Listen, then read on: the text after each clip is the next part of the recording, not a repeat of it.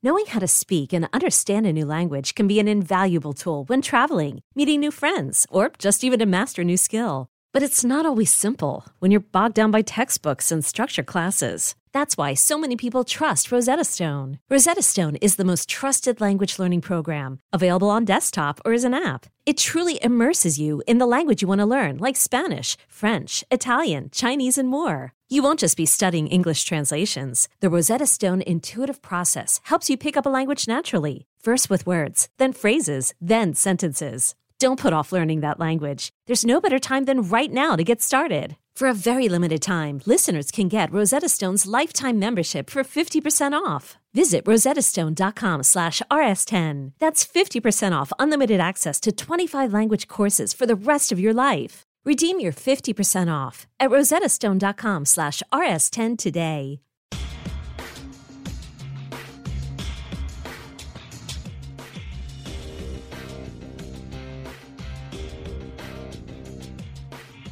Hello and welcome to The Sidebar, presented by True Crime Daily, taking you inside the courtrooms of high-profile and notorious cases from across the country.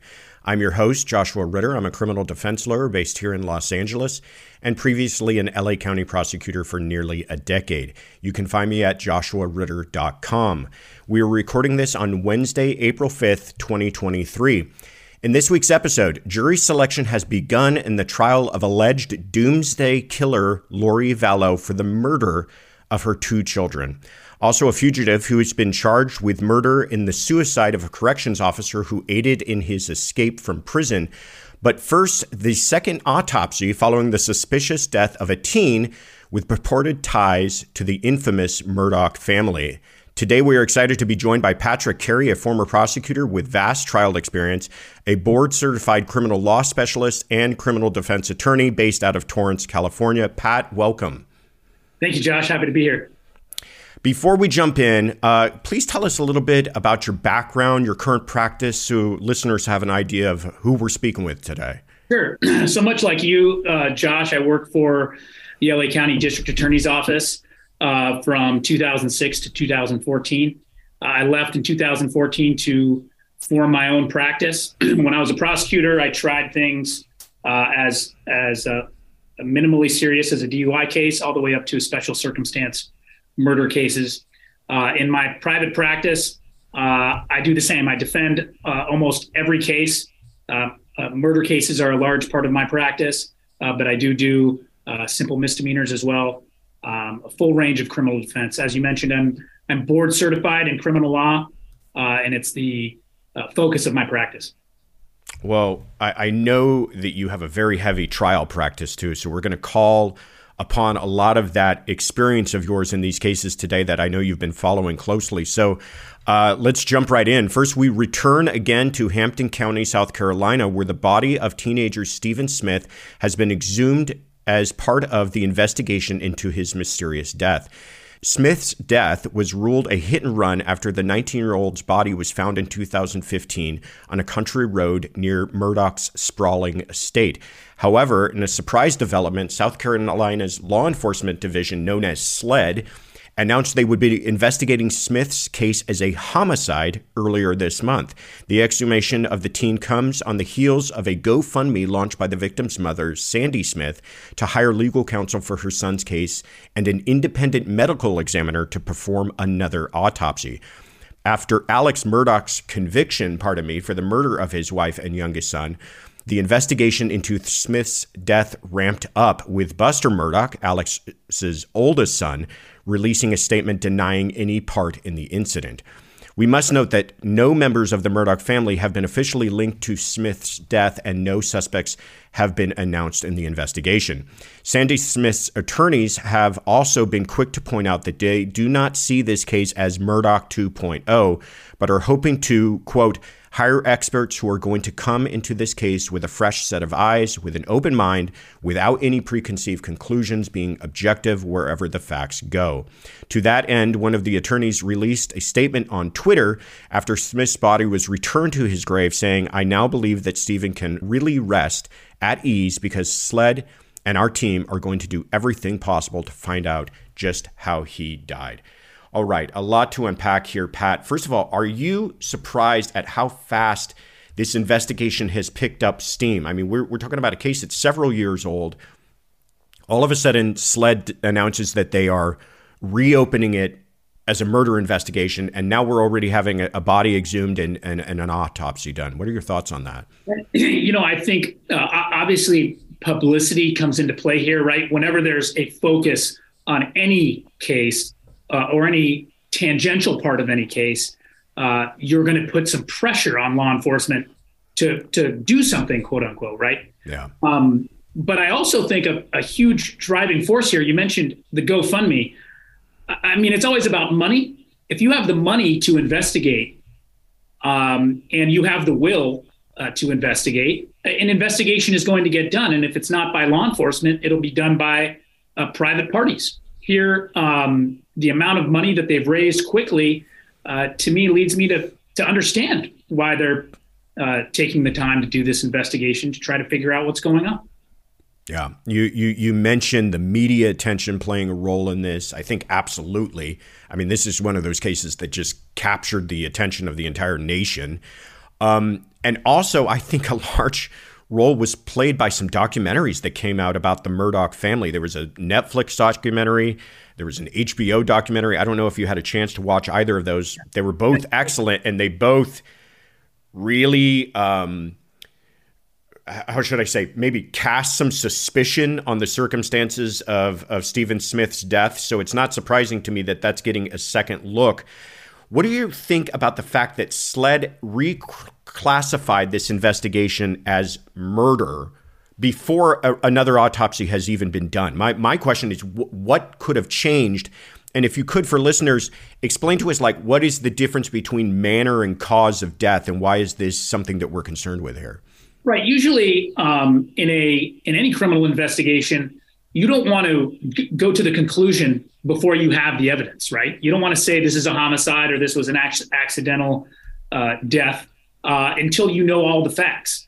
Now, what's interesting here is even if you look at the facts as they were at the time of the original investigation, it does not appear that this was a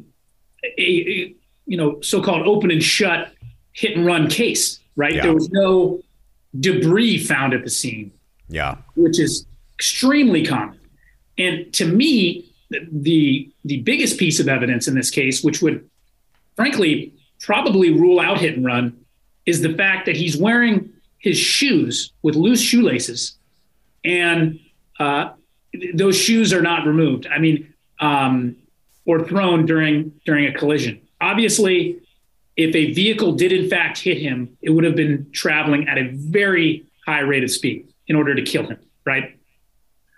You and I have both handled these types of cases. I've had a case where a pedestrian was hit and he was sent a quarter mile down the road. And his shoes were on one side of the street, property everywhere.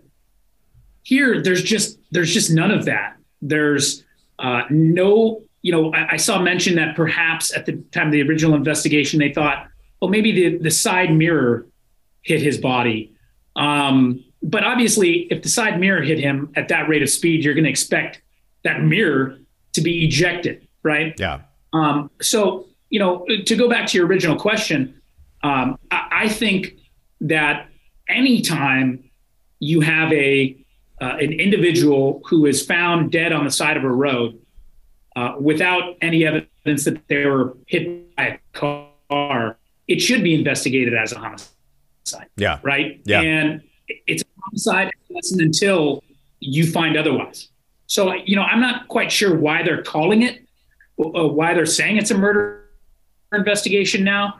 To me, it doesn't really matter much. It does kind of highlight why they would exhume a body, right? Why are you going to exhume a body in an accidental death situation? You're just not going to do that. So by calling it a murder case now, it would explain why you're taking that extreme action, right? Yeah. Yeah. Yeah. It might just be a mechanism of SLED to allow them to kind of dedicate some resources towards reinvestigating this, that we're investigating a murder now. This is no longer an accident investigation, and they can get detectives involved and everything else. Everything you point out is absolutely true about kind of the circumstances surrounding this crime scene. You know, I guess we can call it now.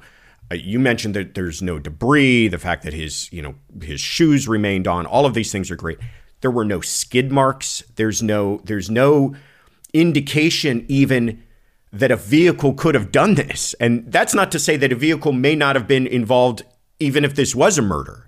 Right. But there's no indication that a vehicle, I'm not going to say no indication, but there's not strong indication that it was even a vehicle that caused his death. They call it blunt force trauma, which could be been caused by something else. So a lot of kind of questions surrounding this case. But Pat, I know you have experience in cold case murders. And that's really what this is going to become, because we're talking several years down the line. They've got to reperform an autopsy. What do you think is the kind of evidence that they're looking for that may push them over the edge to actually make a filing decision here? And then I'm going to kind of sneak my thoughts on this is that I wonder, and I'm curious to hear what you think, the fact that Alex Murdaugh got convicted means that this person who was in such a position of power in that community is gone. Do you think it's maybe about people coming forward, finally feeling like they have the bravery to do it at this point? Yeah, absolutely. In cold cases, people think that because it is true in most of them, it's, hey, we have new DNA evidence. Right. And that's why the case is filed. Now, that may be true here when we get the results of the forensic examination and everything that happened as a result of the exhumation. But it's always a tiny little piece that can put a case over the top, right? A circumstantial case is just that, tiny pieces that come together to form a puzzle. And you bring up a great point. You may have had back then, perhaps somebody who was driving by, right? That saw something they shouldn't have seen, that said, you know what? This is the Murdaughs. I'm not getting involved in this. Yeah.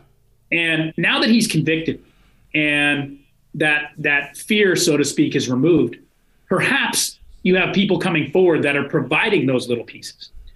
And when you take those new little pieces and you add them to what was already there, it could be enough to put a case over the top. Now, you know, to me, there's a lot of things at the beginning that make this case reek of a setup, right? They want it to seem, they meaning, let's assume it's a setup for a moment, that he had run out of gas and that he was walking down the road and was hit by a car, right? I find it very perplexing that the gas cap was removed, right? Who runs out of gas on the side of the road and says, hey, let me remove my gas cap and drop it on the ground prior to walking to get gas? That's really one of those tiny little things that, yeah, to me, when I would prosecute these cold cases, is like, oh, there's the tiny piece that puts it over the edge. Why would he remove the gas cap? And then you add, as you said, maybe a new witness comes forward. That could be enough to turn this thing around. And I think SLED, as you mentioned, I think that they believe truly it was a murder. It's just a matter of putting the case together to ensure that they get a conviction, and against whom, of course, is the ultimate question. Yeah. Wow. Excellent point about that gas cap. I hadn't thought about that. It's if you run out of gas, you know you've run out of gas. No reason to open the gas cap and take a look inside, and certainly no reason to leave it open and on the ground like that, unless you're trying to establish the idea that, hey, this guy ran out of gas. Let's make it look like he ran out of gas. Really, really excellent point. Yeah. And I should say we're doing a lot of speculation here. Of no suspects have been named. I'm not trying to get anybody sued, but it is a lot of curious stuff. And so we'll continue to keep an eye on that case. It has a lot of intrigue. But let's move now to Boise, Idaho, where after multiple delays, jury selection is underway in the murder trial of Lori Vallow, who stands accused of the doomsday killings of her two children. About 1,800 Boise residents received questionnaires to participate in the trial, with the screening process beginning this week. Jury screening is expected to last multiple days with a planned trial duration of around 10 weeks. This case has seen intense media coverage, including a Netflix documentary, which could prove problematic in the jury screening process, as public exposure to the case could be grounds for a potential juror's dismissal. Vallow's case caught national attention after the bodies of her 7-year-old son, J.J., and 17-year-old daughter, Tylee, were found on an Idaho property owned by her husband, Chad Daybell. It is believed that the couple shared extremist religious beliefs, which alluded to the end of days and evil spirits which could possess loved ones. The trial for both Daybell and Vallow have been separated, and a judge recently ruled that Lori Vallow will not face the death penalty if convicted of the murders of her children. Pat, the defense has made several arguments in court concerning the media attention in this case, that this case has received. In your opinion, how much exposure to a case is too much for a potential juror to be objective? What I mean by that is they can't expect that every single juror who's going to sit on this trial has never heard about this case. So I imagine some of them will be exposed to it. But at what point do you feel like it's too much? Yeah, you know, it's hard to say. To me, the evidence is what the evidence is, right? But the danger, of course, in any case, not just this one, is, as you know, prior to a trial starting, there's certain things called motions in limine that happen in which a judge rules on the admissibility of certain things. Now, a regular layperson may think, let the jury hear everything and let them decide. But there's legal rules that come into play, constitutional principles that make it important that certain things aren't heard by the jury. Now, those concepts don't apply to a documentary, right? And documentaries themselves are set up to be salacious, to perhaps highlight certain things, to make them seem more important than they are. I had a few murder cases that were featured on Dateline, and when I would watch them, I would just chuckle because they would leave out half the evidence to make it more entertaining. So to me, if a juror has had some exposure to an entire documentary or nothing whatsoever, it's on the judge to ensure that during jury selection, that juror is being truthful and that they can put that to the side and make a decision just based on the evidence. That's really what it comes down to. So, of course, as a defense lawyer, you'd prefer zero exposure. But as you mentioned, some of these cases like this or huge cases like O.J. Simpson, I mean, people are just going to have preconceived notions. It's about trusting that they can put those things aside in order to come to a fair and just verdict. Yeah. Yeah, you make an excellent point. And it's something that I think a lot of people who may not be familiar with how the criminal courts work is that it is a confined universe that they're being handed to the jurors. And that's not because they're trying to be deceptive or untruthful with the jurors, but because there's, like you said, evidentiary constitutional rules that this type of evidence, certain of it, hearsay is a really good example of certain things that we don't want presented in front of them because we don't feel that it's inherently reliable. It could bias, you know, any number of things. And that's what the judge is primarily there for. But if they know all about this stuff beforehand, how are they going to not allow that to affect them? And to kind of dovetail off of your point, where it's most disastrous is when they get back in that deliberation room. And what if one of those jurors says, hey, guys, by the way, I saw a documentary on this and they didn't mention this eyewitness, or they didn't talk about this letter that was sent by so-and-so to so-and-so that where he confessed to the whole thing. Right. Disastrous consequences could come out of that. So you're right. It is important, especially with cases that have had this kind of coverage, not just a couple of news articles, but this kind of coverage. The other thing that's going to, I think, play a role in this, and I'm curious to hear your thoughts, is in the backdrop of all of this, and perhaps the motive behind it, is these religious beliefs that Vallow and Daybell shared, which are really fringe, and they're talking about doomsday and everything else. Now, Idaho doesn't have a traditional insanity plea, so her mental health isn't going to become at issue in that respect, but it could play a part in determining first degree murder and premeditation, mens rea, and all of that. Walk us through that and how you think the religious aspect, her mental health, may play a role in this case. Yeah, you know, in cases like this, when you have such an emotional kind of incident where you have children that are killed, I think it's human nature for people to want to know why, right? Nobody, every parent thinks, how could a parent kill their child? So to me, from the defense perspective, the religious aspect of this can be an important one, right? Because it can show that, look, if the evidence is there that this happened, this is how I want to use the right term, how, you know, potentially off that's mentally that this person was, that they believed, you know, that aliens were coming down from outer space tomorrow to kill everyone, and they wanted to save their children from any suffering, right? That sounds ridiculous, but, you know, it adds context to that emotional situation of what kind of parent could kill their child. Now, the converse of that from the prosecution side is, look, you know, that's not an excuse. It may be an explanation, but it's not an excuse. And that's where the law comes into play, where you have to differentiate is what's the difference between an explanation for why something happened or a legal excuse.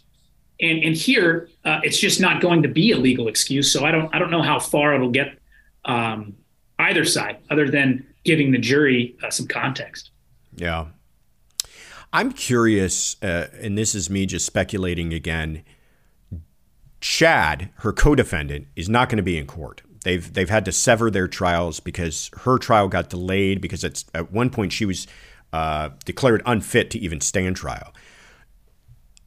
My belief is that a large part of their strategy is going to be to point the finger at Chad. And I wonder if that's how some of this religious aspect and mental health aspect comes in, if they're trying to perhaps with some sort of coercion defense, right. Saying, listen, I was under the Svengali-like cult influence of this man, and I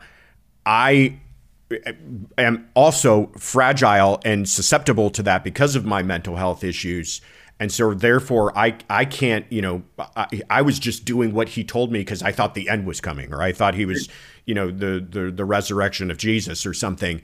And that be a way of them kind of shoehorning this into the case. So we'll have to see. That's my little prediction on how this plays out. But last question I had for you on this, and I really want to hear from your defense perspective. I know us having chatted about cases in the past, how you feel strongly about this. But one of the causes for delay in this trial was that the prosecution had a deadline to turn over all discovery. And on the 11th hour of that deadline, they turned over a massive amount of discovery, and the defense came into court, hands up in the air, and said, Your Honor, there's no way we can get prepared on the amount of stuff that they turned over to us. And a large portion of it was jailhouse recordings of her co-defendant, which, you know, have to be listened to and transcribed if you want to be prepared for a trial like this. What role do you think that plays out in the case? Do you think that puts the defense at a disadvantage? Just give us your hot take on that. It's frustrating is the easiest response I have, because, you know, when you have a client, when you're sitting next to a client and something like this happens, your client wants to storm out of the courtroom and say, hey, case dismissed, late discovery. But, the first words out of your mouth were causing delay.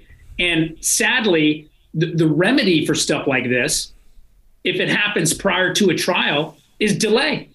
Yeah. And sometimes delay is good for the defense, sometimes not.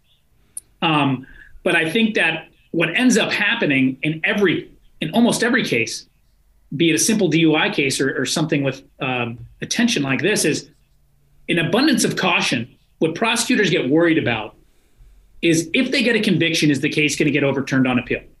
Right. And cases that get overturned on appeal very often are This was not disclosed before trial. So you get a prosecutor that says, you know what? A year ago, we weren't going to turn this over, or obviously the jail recordings are new, but let's dump this on the defense just so that they don't have an excuse. And it's frustrating from the defense perspective. Sadly, there's just no remedy other than time.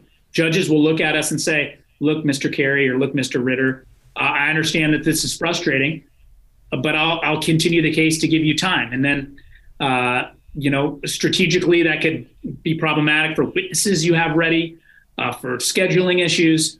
So it's tough. And jail calls absolutely are one of those things that can be extremely time consuming and can cause, you have to listen to everything. Yeah. It's like finding the needle in the haystack, right? The prosecutor knows that there's one call from 6 months ago, an hour and a half in, where your client said something, but they turn over to you 60 hours of calls, right? You got to listen to each and every one of those things, paying attention, as you said, having it transcribed, because you can't, a defense lawyer cannot be caught with something happening during a trial that they didn't know was coming, right? Yeah. So, sadly, delay is usually the reason, but it's par for the course. To me, as a defense lawyer, prosecutors love to turn things over at the last minute. All right. Well, that case, like I said, is in the middle of jury selection now. Perhaps by next week, they might have a jury, and we'll continue to keep an eye on it because it's a tragic case and a nightmare, but it's also fascinating from a legal perspective. Let's turn now to Lauderdale County, Alabama, where death row inmate Casey White, who famously escaped captivity with the help of a corrections officer, will be held criminally liable for her death in his escape. Deputy Vicky White, no relation to Casey, told authorities she was picking the inmate up for a mental health evaluation before the pair fled authorities for nearly 2 weeks. Vicky, who had been a respected officer of some 25 years, even serving as the assistant director of corrections, allegedly maintained a quote-unquote special relationship with the death row inmate for years prior to his escape. The day of the disappearance was slated to be Vicky White's last day of work before her retirement, and she sold her house below market value to allegedly fund the getaway. This is just an incredible story to me. The pair were ultimately apprehended in Evansville, Indiana, where Casey White crashed his vehicle in a police chase, and Vicky White died from a self-inflicted gunshot wound to the head. At the time of his escape, Casey White faced capital murder charges after allegedly confessing to the 2015 stabbing death of Connie Ridgway. After he was apprehended, Casey White was charged with murder for Vicky's death while in the commission of a felony. Casey's defense has argued that he was not responsible for Vicky's death, with coroners ruling her passing a suicide. However, Casey White is set to face trial for felony murder during the escape in the first degree on April 17th of this year, in just a couple of weeks, while his trial for the previous capital murder charge is set for August of this year. Okay, Pat, this may confuse some folks. So I want you, if you can, help us explain for listeners and viewers how the felony murder rule works. Yeah, it's a fascinating concept. I remember being in law school and hearing about this, and your eyebrows just rise up and say, how could that be possible? But to put it simply, because the law differs all over the country, all states have a different version of the rule. But to put it simply, if during the commission of a felony, somebody is killed, even if you did not intend to kill that person, even if you were not even the person responsible causation-wise for killing that person, you can be held liable for their death. So kind of a silly example, but one to help highlight the rule is, let's say, Josh, you and I go and commit a bank robbery, and we run into the bank, we steal the money, I hand you the money. We're not there to kill anyone, we just want to get money, okay? But we're there to commit a robbery. And on the way out, we're running full speed, and you slip and fall, and you hit your head on the ground and you die instantly. I can be charged under the felony murder theory, at least in Alabama, with your killing. So this is a fascinating example because it takes that silly example and adds in another layer, so to speak, where the death was not related whatsoever to the crime, right? In the example I gave, it's at least it's while they're fleeing. But here, there's a completely intervening circumstance. It's not like there was a car crash and the deputy died in the crash. The deputy took matters into their own hand and took their own life. So I find this one extremely fascinating in terms of whether or not this is going to lead to a conviction, because, you know, jurors, while they're instructed on the law, are regular people, right? And this one is a stretch. Yeah. Yeah, I agree with you. I want to get into that point about like the real life application of this case in trial and how jurors might respond. But just to kind of flesh out what you said about the felony murder rule too, the traditional kind of example used is, you know, armed robbery of, say, a liquor store. Two people go in, they're carrying guns. You rob a liquor store. You, defendant A, had no intention of shooting anyone. Perhaps your gun is fake or unloaded. Your co-defendant shoots somebody, and that was never part of the plan. Well, the idea is, listen, you cannot participate in this kind of activity that is so inherently dangerous that it could lead to death, and not, and then be able to say, hey, I didn't intend any of that. You're gonna be found responsible. To take it a step further, what if the liquor store cashier has a gun and shoots back at you guys or shoots towards you guys, not in response to anything, but just trying to defend himself, and kills a bystander? You're going to be held responsible. All of that I can kind of wrap my head around.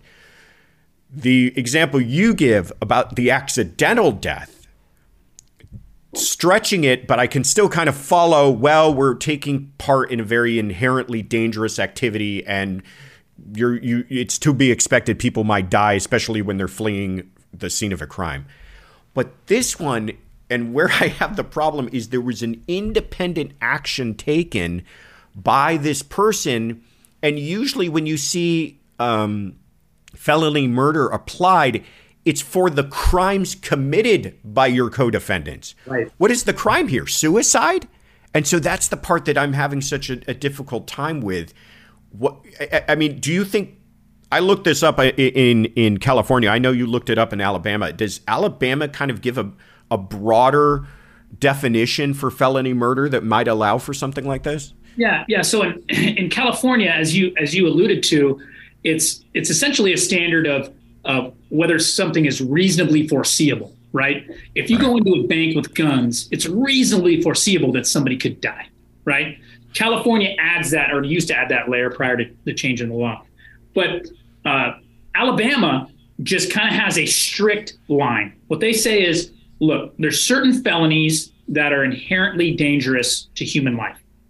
If you commit one of those felonies, whether or not the circumstances are inherently dangerous to human life, and somebody dies, the fact of that underlying crime alone is enough for felony murder.